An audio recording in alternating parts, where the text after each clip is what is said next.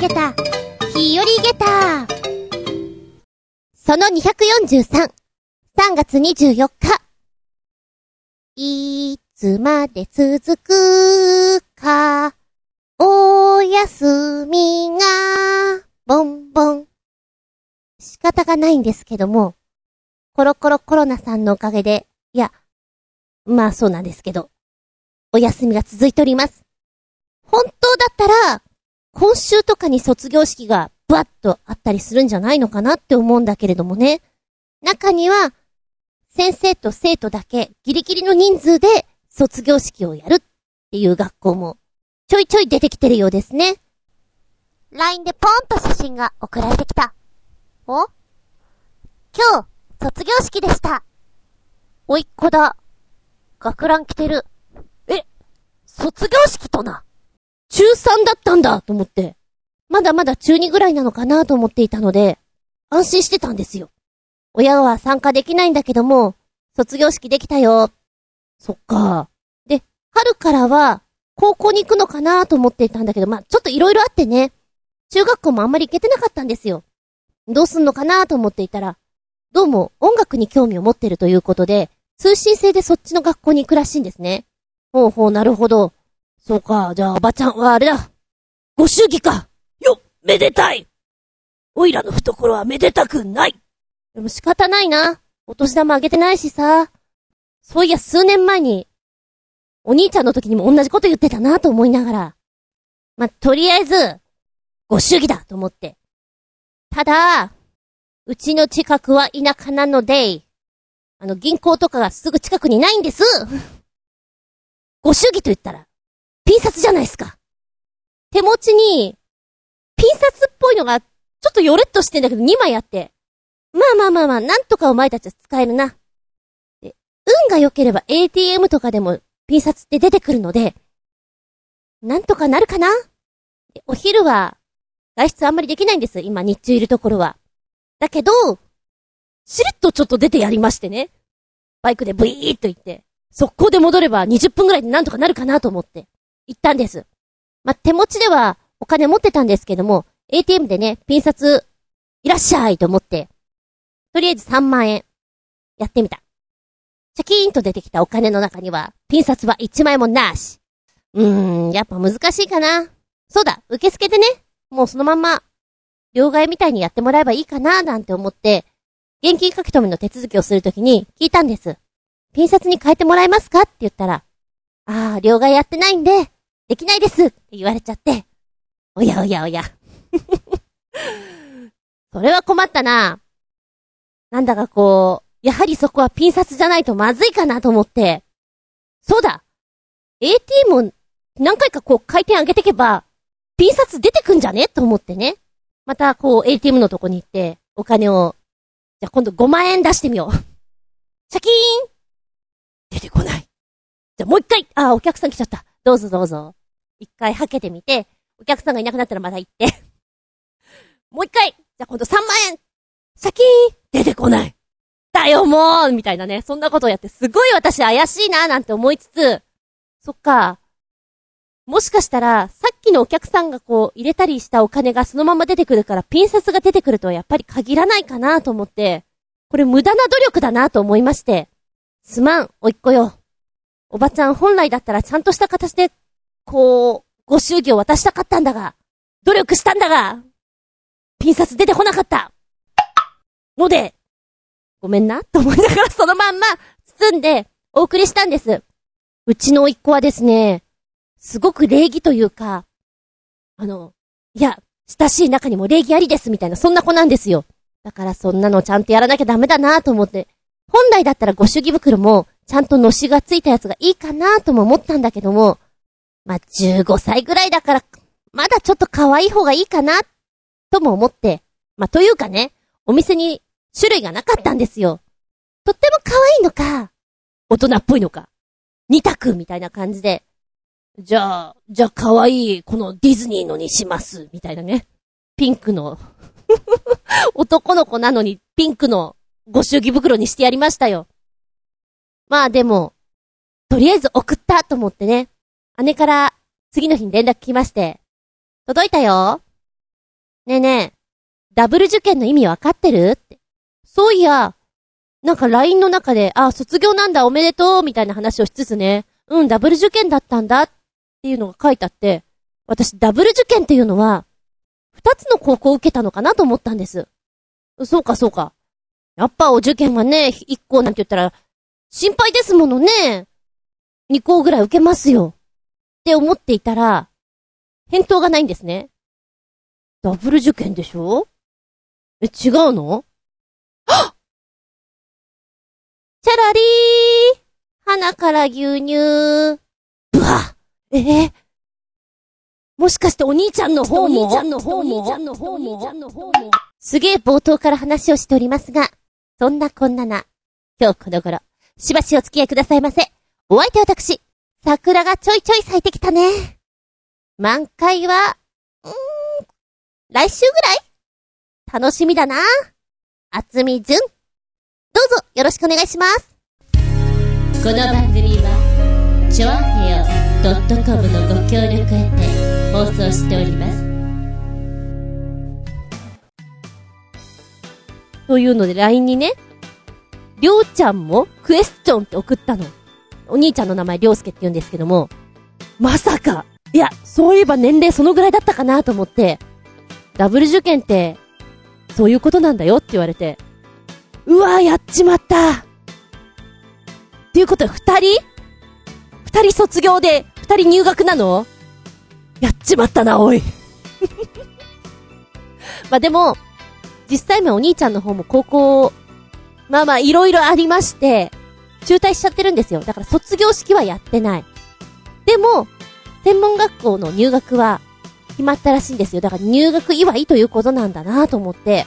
なんだよ なんだよ貧乏神が来たよ貧乏神がありがとうございますもしもそれが分かっていたならば、ちょっと私も作戦を変えましてね。例えば、ご祝儀袋をゆきち、お一人ずつにしまして、どうも弟くんは音楽関係でギターをやりたいということなんで、エレキギターとか、ちょっと初心者っぽいのをお送りするっていうのも、ありかな？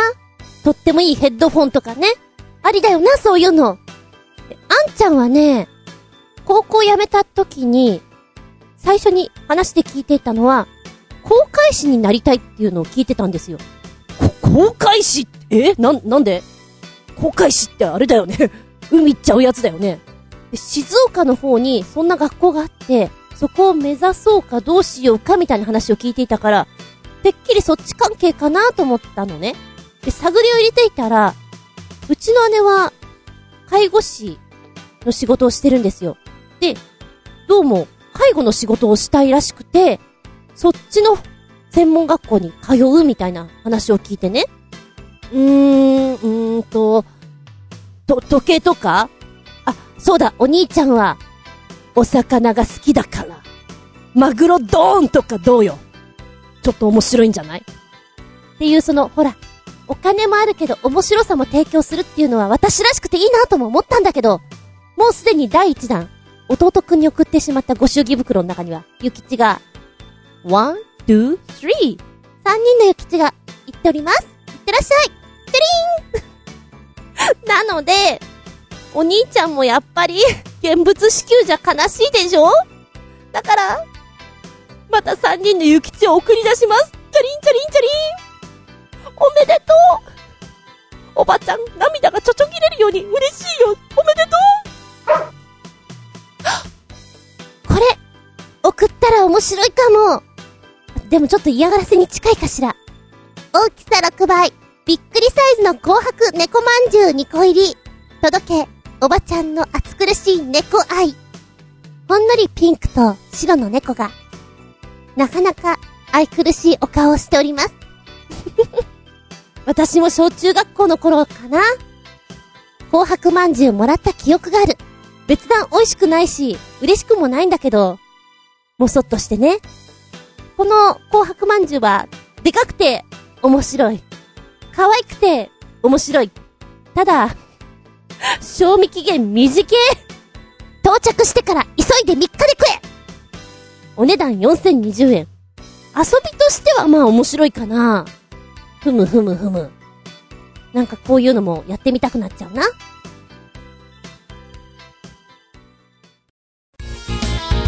メッセージタイム。お便りでーす。新潟県のヘナチョコヨッピーくんから、非常にお叱りをいただいておりまして、メッセージいきます。この最低のクソ番組に二度とネタメールを出せないと思っていたが、寝ていて典型があったんで出すことにした。神に感謝しろよ。かっこ。なお僕ちゃんが出したメールは全部読まないと次は出しません。番号振ってあるだろその意味だよ。笑い。かっこ閉じ。クソつまらんテーマには二度と出しません。前からずっとだが、僕ちゃんは自分の出したメールのところしか聞かない。こちら側の不手際がございまして、なんともイラッとした気分にさせてしまい申し訳ございませんでした。ほんとね、あの、嫌なところメールって、チキショーって思いながらやるのもつまんないじゃないですか。だからそこは無理なさらないでください。私も無理のない程度にやっていきたいと思っておりますので。ではコメントの方いただきました。えー、完全に意味不明の漫画。こんなの誰が読みたくなるんだろうかと、ポチッと押します。はい、こちらはグノシーの記事からですかね。タイトル、ごま油の角屋が公開したラブコメ漫画がやばい。ごま油の大使を持つイケメン二人翻弄される？今、絵柄が出てきてるんですけども、超少女漫画だね。そうね。ごま油を片手に持ってるタイプが違うイケメン。そして真ん中に女の子。それは恋？それとも恋？しっかり漫画になってるんだな。こちらですが、ごま油でおなじみの角屋が公開している青春ラブコメ漫画、ごま油ラブ。ごま油が大好きな女子高生、ごまの恵みをめぐって、体からごま油の香りが、プーンとする二人のイケメンが火花を散らすストーリーとなっております。なかなかの突っ込みどころ満載なんですけどもね。まず、設定からしておかしいと。恵みに恋心を寄せる男子一人目は、体からふんわりごま油が香る。幼馴染学校一の人気者、角谷淳。一途に思っているものの、恵みからは、人気者すぎて、私とは釣り合わない、と思われているために距離を置かれております。そこに割って入ってくるのが、恵みに恋心を寄せる男子二人目。恋香る。人たらしでモテ男で、純よりも強くごま油の香る体質のようです。そもそもごま油の香りがする体臭ってどうなのかなみたいな。そして主人公の、この恵みなんですけども、体臭がごま油というね、このお二人の男の子に、いい匂いって思ってしまう。なかなかの香りペチ。試しに漫画を読んでみると、おほーうん、いいんじゃんって思っちゃう。えー、二つ目のところポチッとリンクを押しますとですね、漫画読むことができるんですよ。で、ちゃんとした漫画家さん書いてらっしゃいまして、あ、少女漫画にこれ掲載されててもおかしくないなっていう絵柄です。しっかり書いてる。だけど、なかなかの設定が例えば、待てよめぐみ、ドン壁ドン来たみたいなね。めぐみちゃんがこう階段から落ちるところ、危ないって言ってこう、廊下のところから三角飛びをし、彼女を助けるというシーンがあります。ものすごいアクションです。普通の高校生にはこんなことできません。で、読み進めていくと、かおるくんは随分運動神経がいいようでして、スケートをしている時にね、4回転ルッツというのを見せるんですね。お前すげえなっていうね。この漫画はね、ありきたりなんだけれども、一応角屋さんが提供してるので、ポイントポイントに、めぐみ、お前これ好きだろ？食べろよとか、そういうシーンが出てくるんです。そのお料理の差が、じゅんくんが出すものと、それからかおるくんが出すものとは、油の使い具合が違うんですよね。なので、えー、読み進めて一番最後にレシピが載ってるんですよ。ああ、これちょっと作ってみたいなって思える。だからターゲット層は、20代かな。一人暮らしをしてちょっと料理をし始めてるんだけど、まだよくわかんないっていう子たちが見てるとハマるんじゃないかなと思うので、この戦略はありだと思います。レシピにメインを置いて、行きたいところ、でも読んでもらいたいっていうところからストーリー性仕立てで、なるべく青春っぽく、奇抜な発想で言ってるんでしょう。だからね、ちょっと、コンポタージュにごま油、やってみたくなりますね。あと、ごま油のおにぎり。美味しそうよ。メッセージありがとうございます。続けてもう一丁。このカウント言った方がいいのかな ?664。えー、冒頭は、同じなんですが、一応読んどこうか。お便り。このクソ番組二度とネタメールなど出さないと思っていたが、寝ていて典型があったんで出すことにした。神に感謝しろよ。かっこなお僕ちゃんが出したメールは全部読まないと次は出しません。お別れです。笑い。かっこ閉じ。はい、コメント。こんなのをキッチンの片隅にでも置いておいたら、大変なことになるぞかっこ笑い。僕ちゃんでもそっとするかもかっこ笑いはい、ポチッと押すよと。ん？ここでいいのかな？楽天の反則イベント屋さんに来ちゃったぞ。おー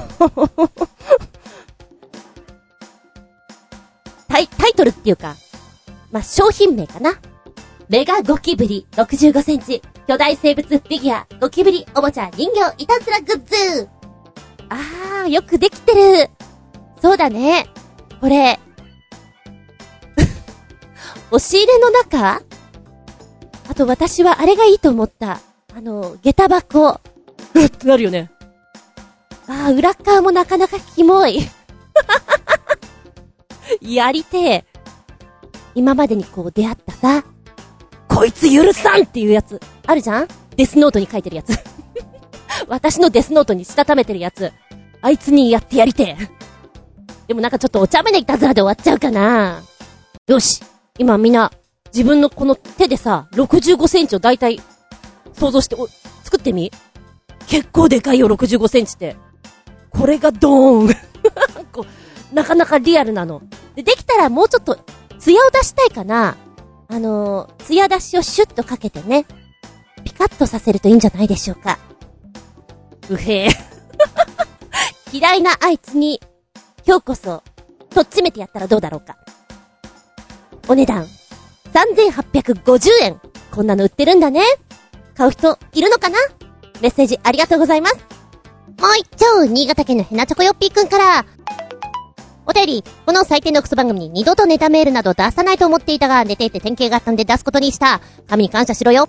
かっこ、なお、僕ちゃんが出したメールは全部読まないと次は出しません。お別れです。笑いかっことじ。コメント。2分半で何ができるのだろうか。孤独のグルメなら見るけど、これは最初だけ話題で、そのうち見忘れるよ。というもの。えー、ポチッと押すと出てきたタイトル速報。今日の猫村さんまさかのドラマか。あの、松重豊が猫村さんに。今日の猫村さんってご存知ですか？母さんの猫村さんでもおなじみの星より子さんによる漫画なんですけれども、大ヒットです。猫の家政婦が主人公となりまして、なんでしょうね。ほのぼのするというのでしょうか。単行本累計は330万部を超える大ヒット作品。本屋さんで必ずしも皆さん一度は目にしてるんじゃないかなと思われます。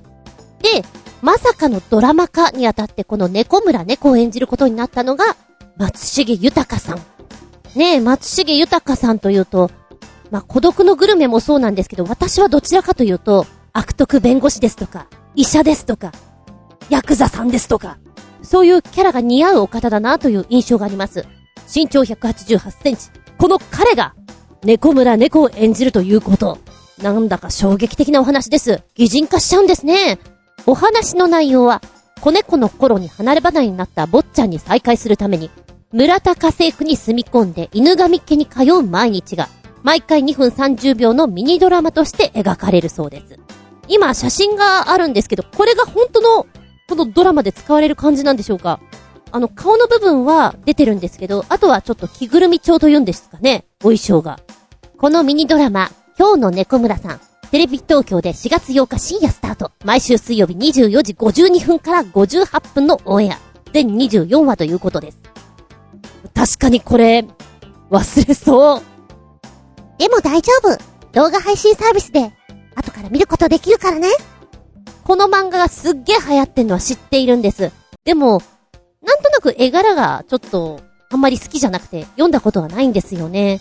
まあ見てみようかな。うん。うーん、原作が好きっていう人もいるとは思うんだけども、作り手側はきっと頑張って作ってるので、ぜひ、見てあげてください。見た上で、うん、やっぱ違うなっていうのはまあしょうがないからね。それは好みですから。はい、メッセージありがとうございます。続いてもう一丁。新潟県のひなチョコよっぴくん、666。あ、オーメン。お便り、このすべてにおいていい加減の最低クソ番組に二度とネタメールなど出さないと思ったが寝ていて典型があったんで出すことにした。神に感謝しろよ。かっこ、なお僕ちゃんが出したメールは全部読まないと次は出しません。パスはありません。お別れです。笑い、かっこ、閉じ。あれっすね。オーメンは見たことないんですけど、666って言うと、頭の中スッと浮かんじゃいますね。なんだろう、だんだんお褒めの言葉が厳しくなっておりますけど、まあ、基本私のこのキャラで、ビシッとバシッとした番組を期待する人はどこにもいないと思います。ので、あなたも期待をしちゃいかん。ですよ。え、ちなみに、典型ってどんな典型があったとですか？ちょっと気になります。はい、コメント。確かに意味不明だが美味しそうではありますなおっと、この赤い枠は。来ました、ロケットニュース24。意味不明。タイトル。コージコーナーさん、何を思ったかロールケーキでエクレア巻いてしまう。新作、エクレア巻いちゃいました。が、やばすぎた。あの、いや、まずくないと思う。でもちょっとなんか絵がおかしいな。どうしちゃったって感じですね。これ本当に売られてんの？あ、売られてる。銀座工事コーナーで2020年3月4日にこんなスイーツが発売されたというのが、エクレア巻いちゃいました。この、写真のインパクトがすごいなと思う。エクレア巻いちゃいましたは、工事コーナーの春の新作、2種類のスイーツを組み合わせたハイブリッドスイーツの一つだということです。例えばこちら、プリンフルーツタルト450円。こちらも、プリンとタルトをガッチャンコしたっていう作品なんですね。美味しいとこ取りでしょ？いいでしょ？華やかでしょ？っていうとこですかね。もう一丁、スフレミルクレープ。チーズスフレと下の部分がミルクレープになる。食感がふわっとしたのと、このシュワシュワシュワっとした感じのが、またお口の中で楽しいのかもしれませんね。発想は面白いけどなんか この、このスフレミルクレープに至ってはあんまりこう見栄えが良くないかななんて思ってみたり。あ、エックレア巻いちゃいましたは2種類ありますね。白い生地で巻いてあるロールケーキの中には、まあ、通常エクレアっていうとこう、シュー生地みたいなところに黒いチョコが、ポロンと乗ってるものじゃないですか。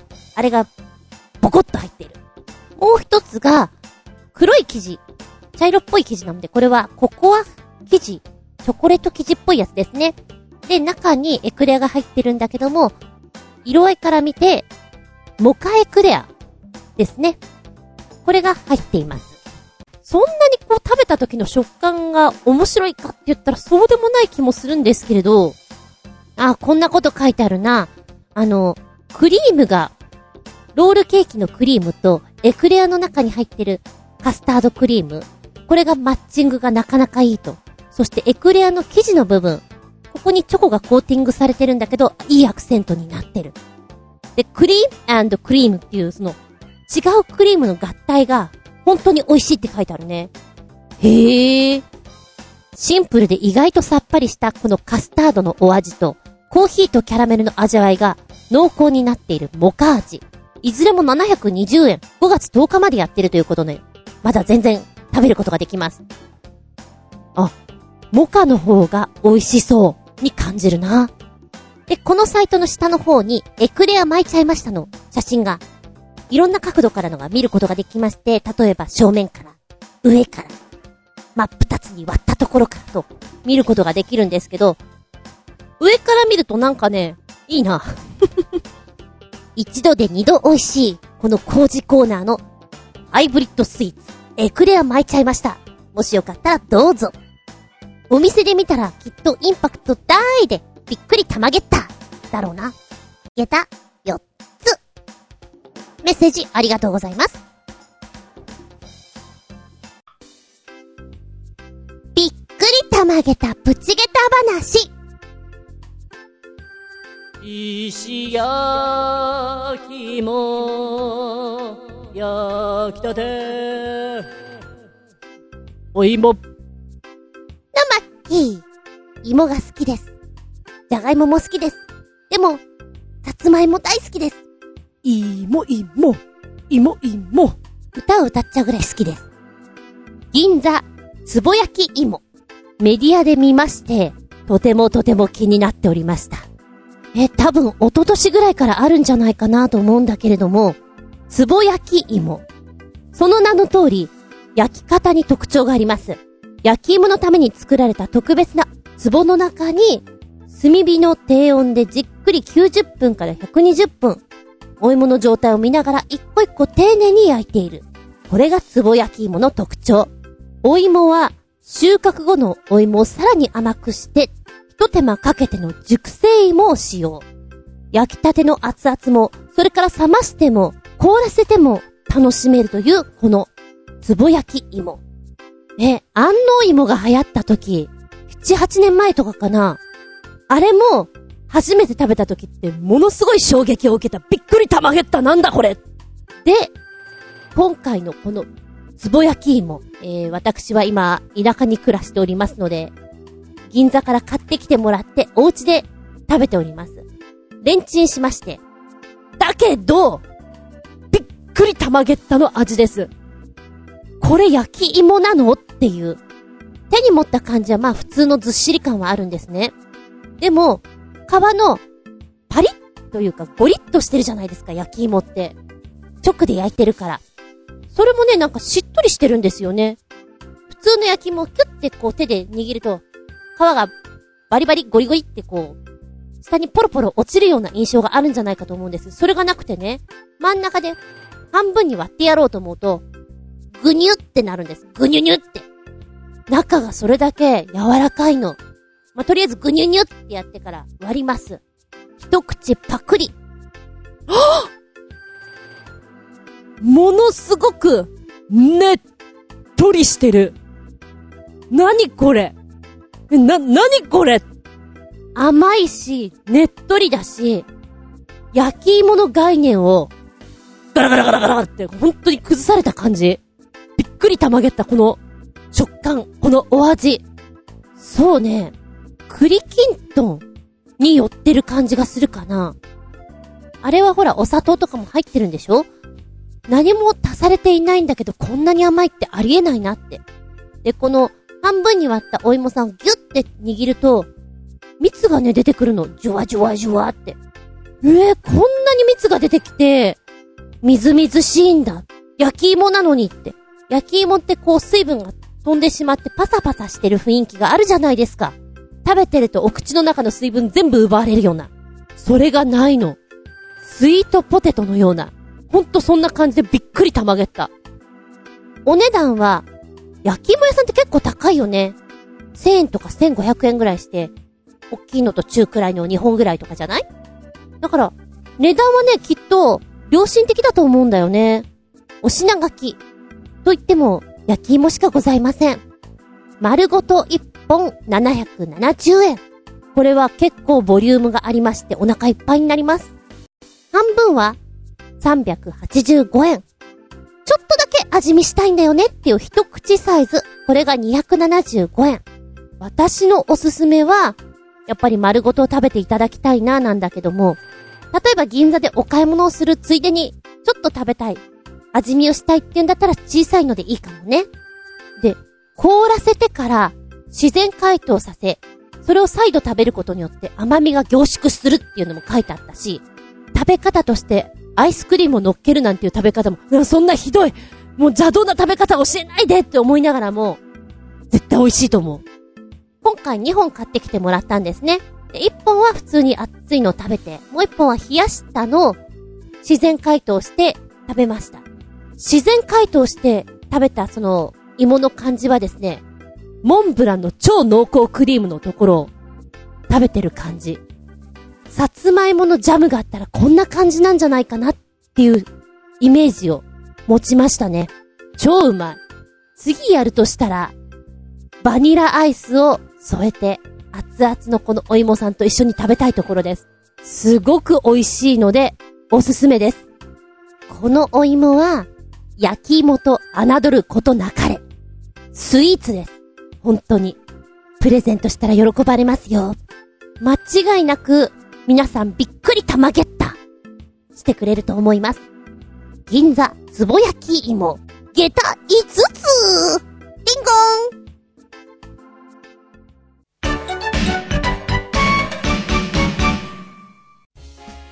元気でソング、やる気でソング。鳥の腰分より新潟県のヘナチョコヨッピーくん。前回、3曲ご紹介いたしました。残り3曲いきますよ。ちっちゃくて可愛い超逸材でゲス。斎藤主家のパパパ。アニメ、俺を好きなのはお前だけかよ。オープニング。非常に PV が可愛らしいです。ご自身もダンスがすごく好きで打ち込んでいた。で、オーディションを受けたのがたまたま、ラブライブサンシャインだったかなこちらのオーディションを受けて、受かってしまって、あれ？気がついたら私声優の仕事をしてる。あれれ？っていう状況下にいるみたいなんですけど、もともとはステージをすごくやりたかったみたいですね。なので、今回の PV を、こう、ダンスしているところが見れるわけですよ。わ、ファンはね、嬉しいんだろうなと思って、コメント見てると、あ、やっと踊ってるの見れたとか、そんなのが出ていて、ふむふむと思って見ておりました。可愛らしいですね。で、なんかちょっとミニモニに憧れていたみたいなことが書いてあったので、身長が低いのかな？うん。で、電車の中で、こう本を持って、あの、フォーメーション組むところがあるんですけれども、お隣にいる人が、え、これもしかして男性なのかなって思っちゃうぐらい、身長差があってね。いや、多分女性なんだと思うんだけど、随分高さが違うなっていうのを感じてました。で、体を使った表現を今までやってきたので、それがすごく得意なんです。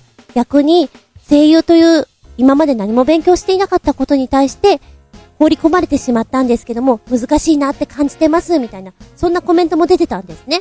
あー、なるほど、すっごくね、電車の揺れる時の体の使い方とか、上手。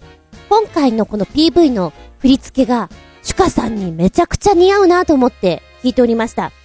で、声もね、なんか、ちょっとアイドルやりたかったのかなっていう、可愛い可愛いだけの声じゃないんだよね。なんて言うんだろうな。ピリッとした感じがあるよね。意外と少年が似合うんじゃないかなと思って。なるほど。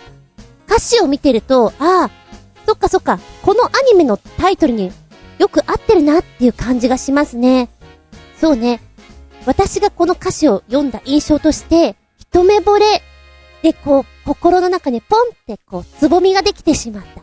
このつぼみが恋心で、どんどんどんどんこう、花が開いていく。その、ふわっと広がっていく気持ちが、あー好きだに繋がってくんだろうなとは思った。最初の出だしなんかも、君は意地悪な通り雨。いたずらに優しくなんてしないで。なんかもうその辺でさ、あれ？っていうのが生まれてきたんだろうなって思うの。歌詞に戻ると、まんまと吸い込んで育ちました。胸の奥の奥に咲いた花。それは、恋という名前の品種です。甘い匂いと心臓がチクッと痛む少しの毒があること。君がいなくちゃ枯れてしまうこと。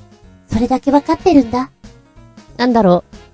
自分で気づいてしまって、あ、これが恋なんだっていう風になって抑えられなくなってっていうのがどんどんどんどん書かれてきて、可愛らしい曲。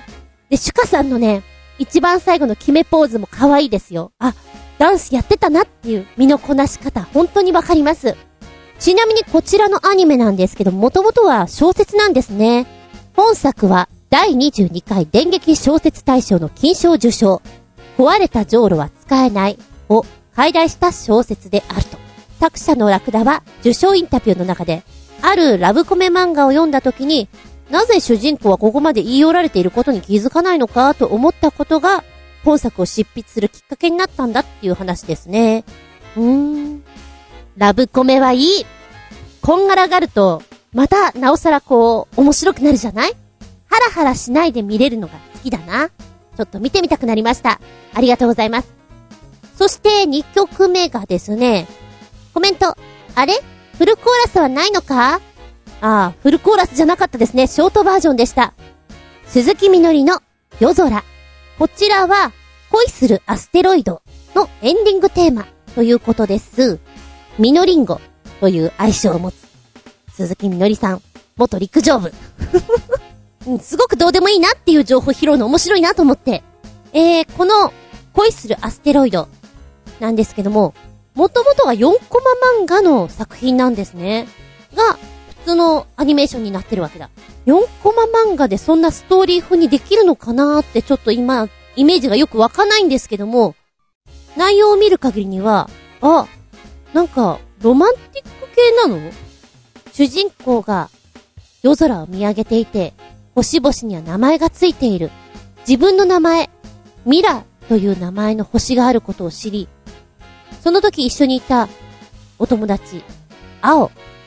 青の名前の星は、ない。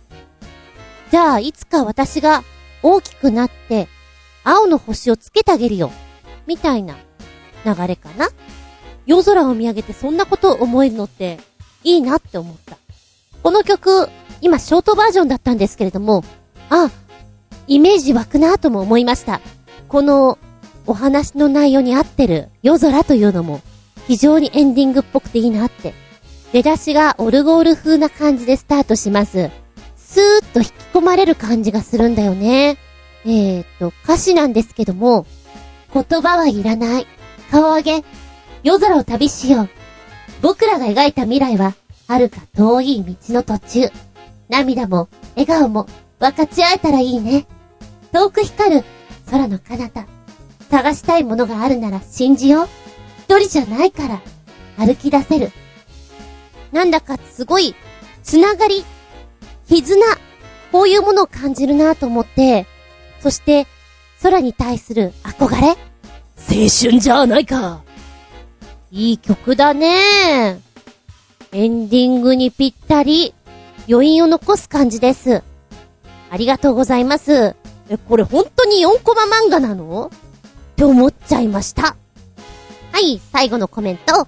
おまけのフルコーラス。ラーメン大好き小泉さんオープニング。これは昨年教えていただきました。ちょっとハマるよアニメ。ですよね。見ると間違いなくラーメンすすりたくなる。うわ、ラーメン屋さんやってないインスタントラーメン食べちゃおうかな。夜中にさ、っていう、ものすごい自分との葛藤を するラーメンです。ラーメンですじゃない。あ、アニメです。面白かったですよ。で、あの、この曲を歌ってらっしゃるのも、鈴木みのりさん、みのりんごさんなんですけども、陸上部の。夜空とまた全然違うんだよね。私は、夜空の方がやっぱりしっとりして好きなんだけども、そうね。ラーメン大好き小泉さんの方は、それはそれで、一つのものとしては面白いと思いますよ。おいら、ラーメン好きだからさ、ラーメンラーメンって転校したり、こういう曲聴くと、無性に食べたくなるね。えー、っと、今の気分は、ああ、豚骨ラーメン。紅生姜をドサッと乗っけてね。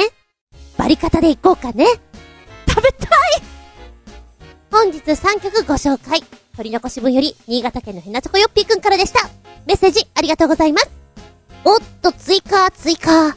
えー、新潟県のひなちょこよっぴーくん。メッセージ、この最低のクソ番組に二度とネタメールをなどは出さないと思ったが、寝ていて典型があったんで出すことにした神に感謝しろよ、ということで、メッセージいただいております。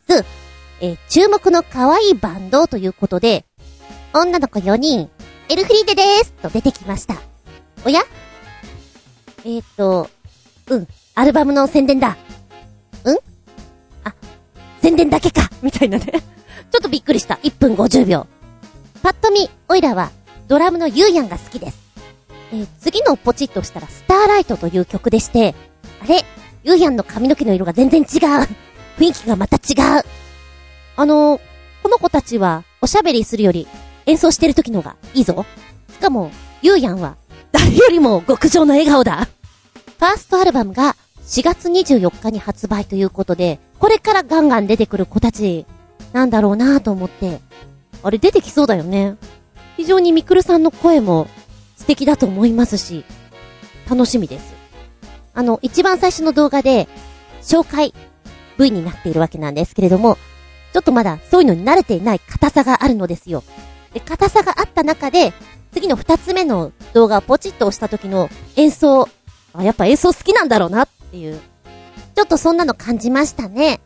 残り4曲ありますけれども、こちらは次回ご紹介させていただきます。つうことで、取り残し分3曲ご紹介プラス、かわいバンドちゃん。その名も、エルフリーで、4月24日にアルバム出るよ。1曲ご紹介いたしました。メッセージありがとうございます。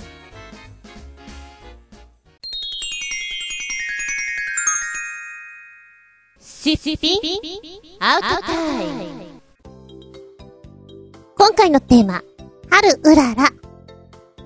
春うららとは、春のすっきりと晴れた柔らかい雰囲気。言い換えるならば、小春日和。陽気はこんなにいいのに。でも、3月ってなんだか慌ただしい。心が、ささくれ立つようじゃないか。イライラするじゃないか。でもそこを抑えて、のんびり行こうよ。この、ささくれだった気持ちを、どのようにリフレッシュいたしましょうか。人それぞれやり方があると思うんですね。今はほとんどやってませんけども、あの、動くっていうのが、エネルギー使うでしょ？あと声を出すっていうのもエネルギー使うじゃないですか。歌い、動きながら料理をするっていうのはよくやってましたね。実家にいた時だな、あれは。今は、ちょっとカラオケ屋さんとか、こう、密室があんまりよろしくないので、ほとぼりが冷めてからおすすめしたいところなんですけども、一人カラオケね。もう誰にも気兼ねなく、好きな歌をガンガン歌ってほしい。好きな歌をさん歌うということはエネルギッシュにパワー使うから。よく眠れるぞ。よく眠れるとスッキリだぞ。春うらら。いつも、お家とかでご飯食べたり、オフィスとかで食べたりすると思うんですけども、そのご飯を、ぜひ公園とかで食べていただきたい。いや、車の中でいつも食べてるしさ、同じでしょ。違うんですよ、やっぱり。直に、日を浴びて、空気を感じてっていうのは、なんかね、トゲトゲがなくなって、穏やかな気持ちになると思うんです。うーん、重い花粉症の人は、ちょっと気をつけて。なんだけども、すぐには、症状出ないから大丈夫よ。まあ、屋内に戻った時にちゃんと払ってね。実際面お仕事していたり学校行ってたりだと難しいんだけれども、日常のイラッとしたり、嫌なことだったりをリセットするのに、お昼寝は最適です。テレビ見ていたら進学校でお昼寝タイムを設けてるっていう学校があって、あ、面白い。でも理にかなってるわっていうのがあったな。もうこのタイムスケジュールの中に組み込んでしまったらみんなやるじゃない？そうするとそういう風に毎日生活することによってリセットされるっていうのは、賢いよなぁと思いながら、春うらら。春というと、とっても眠くなる。だからこそ、ちょっと気になる、ここ。ネスカフェの睡眠カフェ。コンセプトは、新スタイルの睡眠体験型カフェ。眠るためのカフェということでして、あの、ネスカフェさんがやっておりますので、コーヒーを飲んで寝るんです。あれ？コーヒー飲んだら眠れなくない？なくなくない？気にするな。コーヒーは飲んでください。それから寝てください。コースは5つ。ナップコース、睡眠コース60分、90分、120分、180分とありまして、一番短いこのナップコース、30分の仮眠プラスコーヒー1杯で750円。ナップコースはリクライニングチェアのみで、30分本当に体を休めてということになります。睡眠コースはリクライニングチェアかベッドを選べると。で、しかもね、コーヒーに至っては睡眠前と睡眠後に飲むことができます。睡眠前がカフェインです。睡眠後にカフェイン入りと。ナップコースでは、仮眠前にカフェイン入りのコーヒーが提供されるんですけども、ちょうど起きた頃にカフェインが効き始めてスッキリと目覚めることができるように計算されて作られてるそうです。まあでも受付をしてからこう中に入って、リクライニングに横になってコーヒー飲んで30分って言うとちょっと慌ただしいものがあるね。1時間ぐらいは堪能したいもんだろうか。で、ちなみに睡眠コースの方は、リクライニングかベッドか選べるというお話をしたと思うんですけれども、ベッドの方は硬めか柔らかめか、そこも選ぶことができるそうです。いいマットレスを使用しているともお話です。今は大井町にしかないみたいなんですけれども、これもっと増えてくれたら、利用価値あるよな特にビジネスマンは。ちなみに今見ていたらね、この、コーヒーを飲んでお昼寝というのを実験的に2017年に銀座で、期間限定でやってるね。で、あ、いけるって思ったんだろうね。大井町で、こう、実際お店としてスタートしたんだなっていうのが今ちょっとね、垣間見えて面白かったな。で、ここなんだけれども、あの、寝ようと思って、ゴロンとなるじゃん水の音が、ほんのり聞こえてくるんだって。ああ、リラックス効果あるんだろうなと。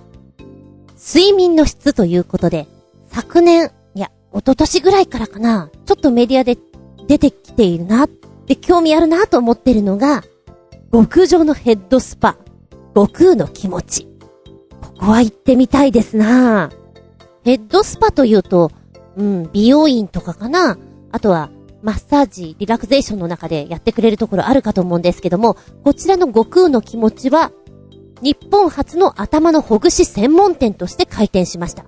ドライヘッドスパの最高技術、そして年々改良を続けた方法によって、大人を眠らせる技術、通常のアンド型睡眠と違いまして、快感の絶頂で眠りに落とす絶頂睡眠が話題になっております。快楽の向こう側と言われている悟空の極上無水ヘッドスパ。これは体験してみたい。しかも、話題が話題を呼んでおりまして、日本一予約が難しい店と言われているぐらい。現在キャンセル待ちが2020年3月現在で、え、55万2157人。もう意味がわからない。自分の番は回ってくるんですかっていう。い、いつ回ってくるんだろうちょっとそれを考えるのは面白いかもしれないけど。悟空の気持ちさんというと、昨年の夏話題になりました。昨年の夏話題になりました。睡眠用うどん。あの、おかしな布団を作っておりましたけれども、めちゃくちゃ評価高いよね。16,800円もするのに、現在の生産分はもうすでに完売。ただいま、第6期生産分予約受付中みたいなね、ことが今書いてありますけれども、そうね、うどんもちょっと欲しいな。どのぐらい眠りの質が違うんだろうと思ってしまいます。まあ、でも疲れた時、イラッとした時には、お昼寝、睡眠が一番。今でもそう思ってる。楽しいよな。ベッドにゴローンとなって、漫画とかを読みながら、うとうとと眠くなってしまって寝落ちするのが結構気持ちいいなと思っちゃう。まあ、そういう時には、ちょっと長めのね、作品とか読んでいたいな。あんまりこう、ハラハラドキドキする漫画だと、先が気になってしまって落ち着かないので、そこまでハラハラしない方がいいのかもしれない。私的に。特にやることも決まってなくて、まったりと、お家で動画を見るっていうのも、ありだと思います。春うららかな日に、お部屋でまったりと。そうだな、作品は、私は、ほのぼの、コメディとか、疲れないで見れるものが好きだな。古い作品で、ピッグ、豚さんが主人公です。可愛いんですよ。ほのぼのなんですよ。好きだなさらにさらに古い作品、ビッグ。絵はとっても古いんだけれども、コメディタッチがたまらんのです。あ、そういう意味では、三谷さんの作品は、コミカルで、いいよね。ラジオの時間とかすごい好きだったな素敵な金縛りとかね。もう、流れはきっとこうなんだろうって分かっているんだけど、楽しめる作品っていうのも大好きです。春うらら。そうね、動画つながりでいくと、今、ストリーミングで色々見ることができるじゃないですかまーったりとお風呂に入りながら、えー、動画を見る。で、どんなの見るかっていうと、今はアニメとか見てることが多いんですけれども、一時ハマったのが、リアリティ番組で、パティシエたちがこうね、勝負していく。一等賞取る。で、一等賞取ったら、お店を出せるとか、そういうのにハマったな。え、そのアイデア面白いとか、あと20分でケーキ2個作れんのかとか、ハマってみました。そういうのはね、好きだな。夢中になれる。なんでしょうね、お料理番組とはちょっと違って、少し科学のような技術を使ってくるところがまたワクワクしたな。うん。そうさな、今はこんな状況下だから、来月とかもどうなるかがわかんなかったり、心穏やかじゃなかったりっていうのがあるとは思うんだが、どうぞ皆様、春うららかに、ちょっとでも、ささくれだったら、自分で、これをやればなんか元に戻れるな、リセットできるなっていうものを見つけてくださいまし。最後に、春うららというお馬さんがいました。あの子どうなったんだろう今現在。競馬をやらない私でも、春うららという名前は存じ上げております。一戦もできないで、現役を退いた、大間さんなんですけれども、彼女は、高知競馬で負け続けて負け続けて、その負け続けることによって人気になってしまった大馬さん。今現在どこにいるかというと、あの、ネット見ていたら、馬刺し？馬刺しになった？っていう、えー、そんな嫌だよと思って見ていたんだけど、現在、千葉におります。お、近く今は23歳になりまして、引退後はあっちこっちに転々としていたんですけども、千葉県御宿にあります、マーサファームでのんびり過ごしております。なんだろうね。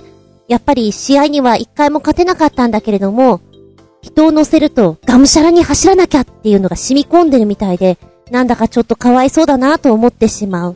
今はのんびりできていいな。えー、ギャラリーをね、見ることができるんですね。今、春うららの会のホームページ見てるんですけれども、通常走れなくなった競走馬ちゃんっていうのは、まあ、うん、悲しい運命になってしまうんですけども、この春うららちゃんには関しましては、みんなで彼女を幸せにしてあげたいねっていうことで、で、この会が立ち上がって、じゃあ、春うららちゃんが幸せに過ごせるように、みんなでお金出しましょうって言って、やってるんですね。で、ギャラリーの方で、えー、今現在こんな感じですよっていう写真が上がっていてね、ちょっと、ほっこりします。愛称、うーちゃんとか、うららちゃんって呼ばれてました。発情期になると、とにかく人にピタつきます。このマーサファームに最初に来た時には、気が小さいのに偉そうな馬という印象の子だったらしくて、でも、一頭になってしまうと寂しくてピーピー泣いていたそうなんです。なんだろう、けなげだな。どうぞ穏やかに、ほんわか、のんびり過ごしていただきたいなと思う、春うららちゃん。春うららというと、まずは浮かぶのが、なんだかこの子のことなんです。よーし、4月になったらまたじゃんじゃか忙しくなるんだろうな。皆様、心穏やかに、春を楽しめ。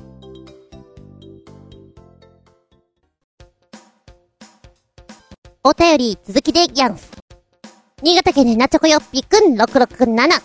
この放送時間さえ守れない最低のクソ番組に二度とネタメールを出さないと思ったが、寝ていて典型があったので出すことにした。神に感謝しろよ。かっこ。なお、僕ちゃんが出したメールは全部読まないと次は出しません。まあ、次回あたりに決別することになるだろうね。僕ちゃん、某有名声優さんの番組にメールを出し続けることが最大の目的だし、この番組にメールを出して、腹を立てることにも飽きてきたよね。笑いかっことじ。時間ね。んっと、クソだよね。守れないのは、わかってる。某有名声優さん。え、ここ某にしなくても、言ってもいいんじゃないすか？って思うんだけど、まあいいんだけど。はい、コメント。こんなの日本で放送できっこないよ。アメリカはこういうのには寛容ですな。というのと、この結果は、マジですか？二つありまして、ポチポチと押してきますよ。そうしますと、まずは、グノシーさんの方から、タイトル、バーガーキング、カビだらけのハンバーガーを誇らしげに宣伝。じゃーんと今写真が出ております。カビのお化けみたいになってます。バーガーキングの宣伝方法は本当に特徴があるなと思います。やはり記憶に新しいのは、ねえ、バーガーキングさん、秋葉原のマクドナルドが閉まる時のあの、ねえ、私たちの勝ちっていう、あれが忘れられません。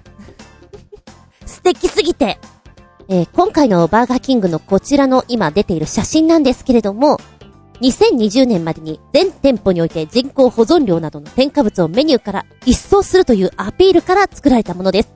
2月19日、アメリカの大手ファーストフード店、バーガーキング。うわぁ、カビの生えたワッパーをフィーチャーした CM をリリースしちゃったよ。衝撃的。45秒のこの CM。なんだろう。芸術的とも言えるような感じじゃないですか。美味しそうなワッパーが作られていくんです。フレッシュなお野菜、チーズ、クリーム入っていて、ふわっとしていてとても美味しそう。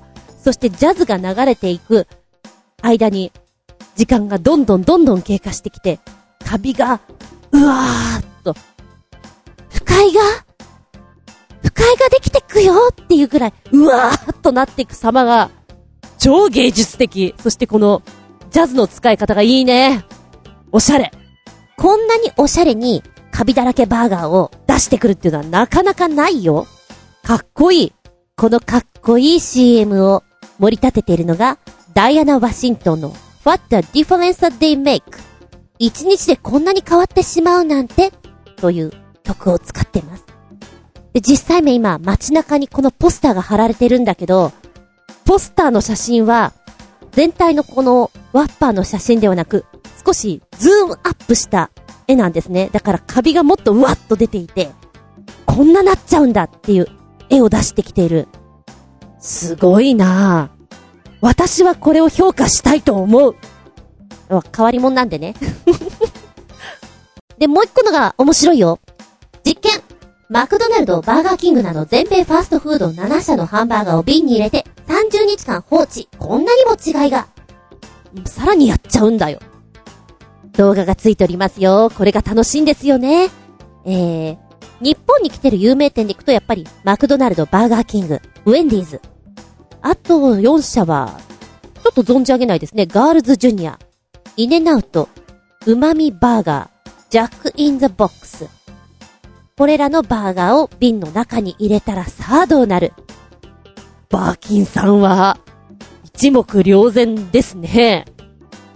あのマクドナルドのハンバーガーをずっとしまっていて食べ忘れてしまって、そのまんまになっていて、カビてないから、ちょっと面白いからそのまんま保存してみようみたいな人、たまにネットに出てくるよね。で、この間、食べてみたっていう人出てたような気がするんだけども。いやいや、しかし、こんなにも何も変わらないマクドナルドさんってすごいよね 好きなんですけれど、ちょっと、こういうの見ると躊躇してしまうな、戦略だなって思う。あなたは、こんな CM、告知、どう思いますか？怖えなーとか思いつつも好きだからまた食べちゃうんだよな、これ。体に悪いものは、実にうまい。メッセージありがとうございます。続けてもう一丁。668新潟県のヘナチョコヨッピーくん。このクソ番組に二度とネタメールを出さないと思っていたが、寝ていて典型があったんで出すことにした。神に感謝しろよ。かっこ、なお僕ちゃんが出したメールは全部読まないと次は出しません。まともに放送もできない番組に出す必要もないしね。なんか放送してやっているような口ぶりだけど、誰に放送してやってるのかさっぱりわからない。幽霊かな？笑い、かっことじ。で、コメントが、これもどうなることやら、とついてます。ポチッと押すと出てくるのが、タイトル、18メーターの実物大ガンダム、RX78 読んでいいのかな？が、横浜で動く。10月1日に施設オープン決定。できますか？大丈夫ですか？まずは動画がありまして、なんのこっちゃと思いながら見ているんだけど、こちらはですね、機動戦士ガンダム40周年プロジェクトの一環としまして横浜市と連携しまして、ガンダムファクトリー横浜を2020年10月1日から2021年10月3日まで約1年間オープンする予定です。ガンダムファクトリー横浜は横浜山下ふ頭にオープン。総面積9平方キロメートルの敷地は動くガンダムを間近で見られる。ガンダムドックと動くガンダムの仕組みを勉強できる展示施設、アカデミーやショップカフェなどがあるということなんですね。で、複合施設、ガンダムラボの2つのエリアで構成されるという予定です。ガンダムというと、コックピットに人が乗って操作して動かすっていうのが私が見ていたガンダムなんだけど、今もそうなのかな？まあ、この実物大ガンダム、動作時は人は非登場になります。動作の指示は遠隔の制御室から行うという形です。今、秋口にやりたいという予定で動いているから実験段階なんだろうなとは思うんですけどね。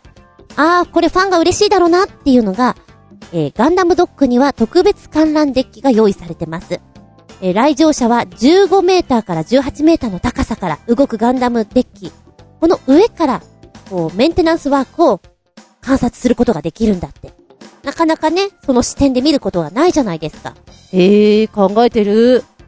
もう一つのエリアの方のアカデミーの方では、動くガンダムの設計ですとか構造、仕組みというのを学べる展示施設になっている。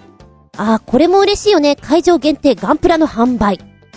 それと、えー、ガンダムに関するオリジナルメニューや、横浜のご当地メニューが楽しめるガンダムカフェ横浜サテライト。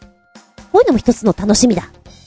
ただ、ただ、問題は、実際行えるかどうかっちゅう話だよね。ほら、東京五輪もどうかっていう話の中で、できるか？うんっていう。一応プレオープンは、2020年7月から8月の予定ではある。が、しかし、てんてんてん。そんな感じになりそうです。でも、きっと、今年がダメなら来年、来年ダメなら再来年ってきっとこれは、やるだろうなと思います。ファンは首を長ーくして、待たれよ。ガンダムか。ガンダムの世界も深いよな。長いよな。最初しか知らないからな。メッセージありがとうございます。この番組は、ちょあへよ .com のご協力へて放送しております。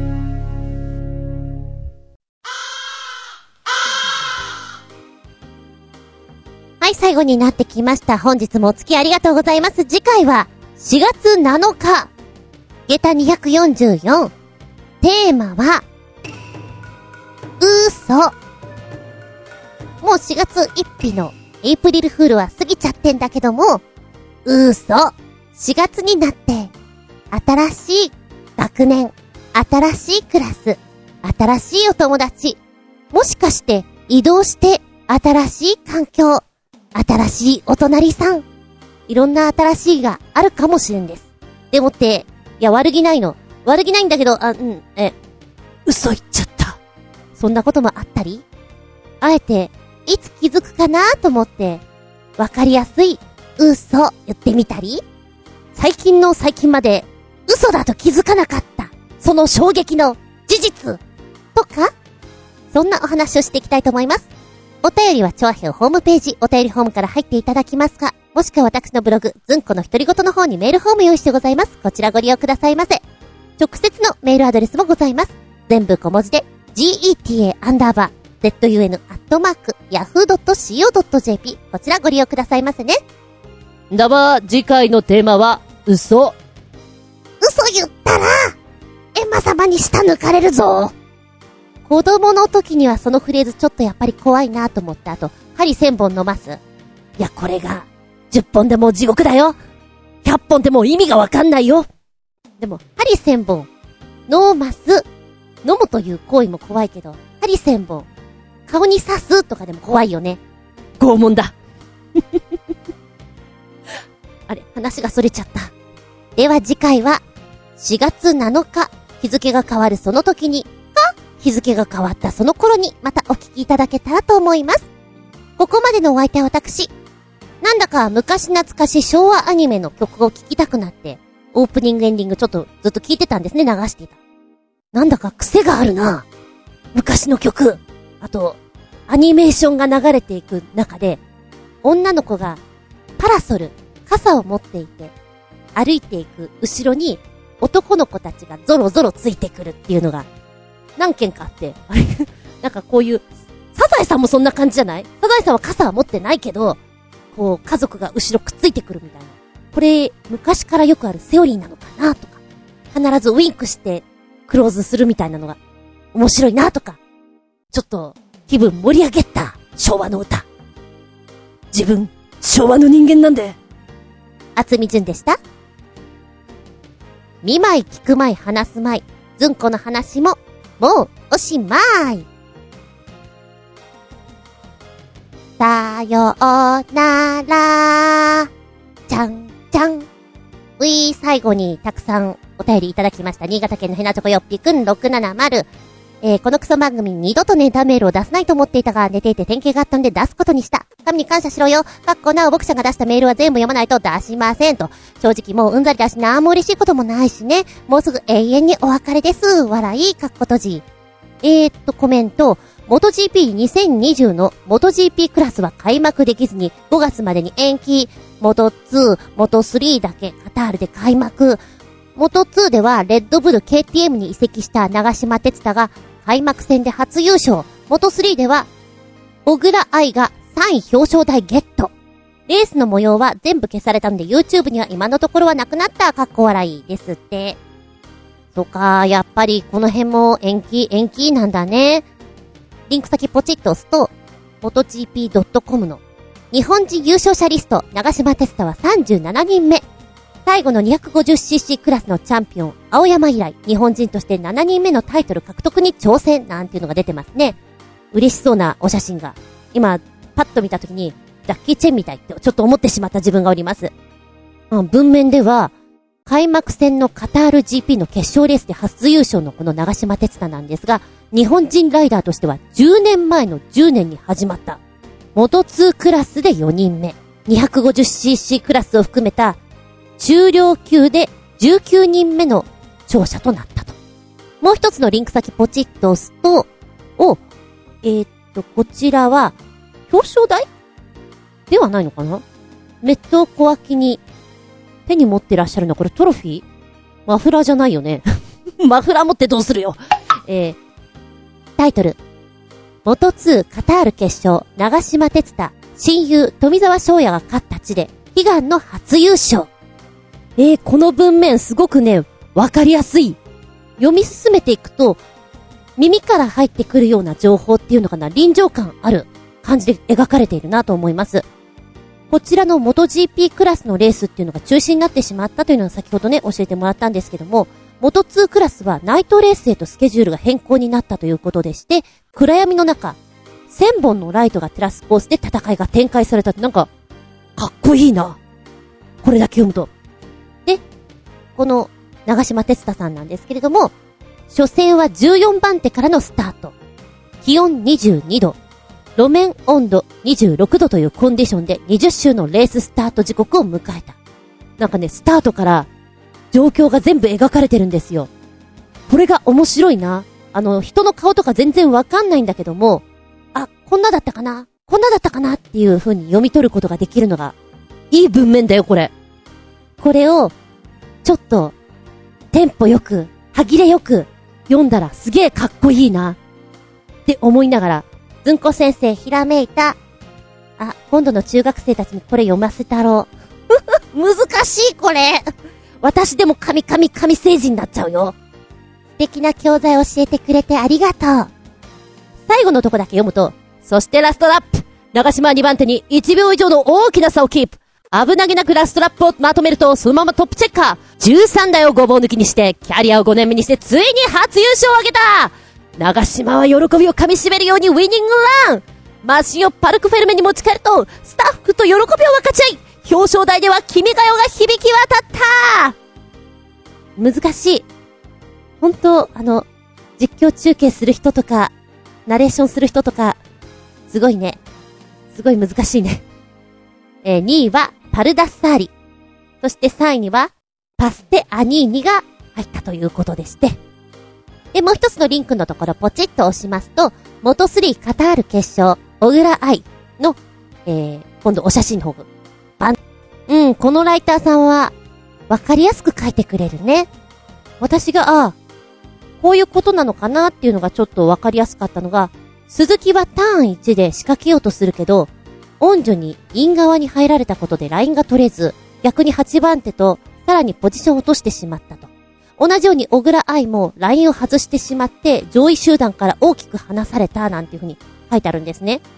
ああ、前半そんなことがあったのねと。で、実際が3番手にチェッカーを受けたマシア、ラストラップでトラックリミット違反によってペナルティ化されたということなんですね。で、表彰台が幻になってしまって4位フィニッシュにいた小倉が繰り上がって3位表彰台を手にしたという風に書いてあります。へえー、そういうペナルティとかがあるんだ。私はタイムだけで競ってるものかなと思っていたんだけど、あるんだね。うーん。何はともあれ、頑張って入賞っていうのは嬉しいことだ。そして、延期になっているものも、形が見えてくるといいよね。まだ難しいかもだけど。はい。メッセージありがとうございます。教材もありがとうございます。もう一丁、新潟県のヘナチョコヨッピーくん671。このクソ番組に二度とネタメールを出せないと思ったが、寝ていて典型があったんで出すことにした。神に感謝しろよ。かっこなお僕ちゃんが出したメールは全部読まないと、次は絶対に出しません。もう、チョア表に用は全くなくなっているので、いい機会ですが、ふざけたことに付き合うのは我慢の限界なんでね、ご勝手にどうぞ。番組廃業してもいいし、パープリンな新しいリスナーでも探しなよ。笑いかっこ閉じ。この、えっ、ー、と、クエスチョンからクエスチョンで一括りとなってます。かっこ閉じ。クエスチョン、申請ガチャリックスピン。あの、ずっとね、あの、コメントのところに、クエスチョンがついていて、私なんか、バグってんのかなと思っていたんですよ。バグっているか何かが間違えて押してるのかなと思っていたら、意味があったんですね、このクエスチョン。なるほど。うーん。はい。おー。新生ガチャリックスピンあの、見るたんびにし、神聖って思うんだけれども、本当にもうドラムやらないんだね、レオナ様ね。まあ、歌に専念した方が安定感が出るのかな。もう、やっぱ色が違う感じはするよね。でもレオナ様の声好きなんですよね。すごい感情入って歌ってるから表情があの苦しいっていう時にそういう表情をしているのがいいなって思って。あの、お客さん女性多いですね。なんか意外と男性多いのかなと思ったんだけども、そんなことないのかな？うん。ガチャリックスピンの曲は、歌詞もそうなんだけど、本当に、内からこう、やるぞ走るぞっていう気持ちにさせるのが私は好きなので、元気でソングでなんでやってないんだろうっていうのが、ちょっと今、切ないところでしょうか。また聞いた後に耳に残るんだよね。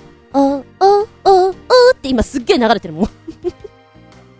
ライブバージョンのそういう熱さが伝わってきます。残り4曲教えていただいておりますけど、取り残します。やっぱりこれは元気でソング、やる気でソングでやらないとね。メッセージ、ありがとうございます。新潟県のヘナチョコヨッピーくん。いろいろ、お叱り、いろいろ、メール、ありがとう。バイバイキン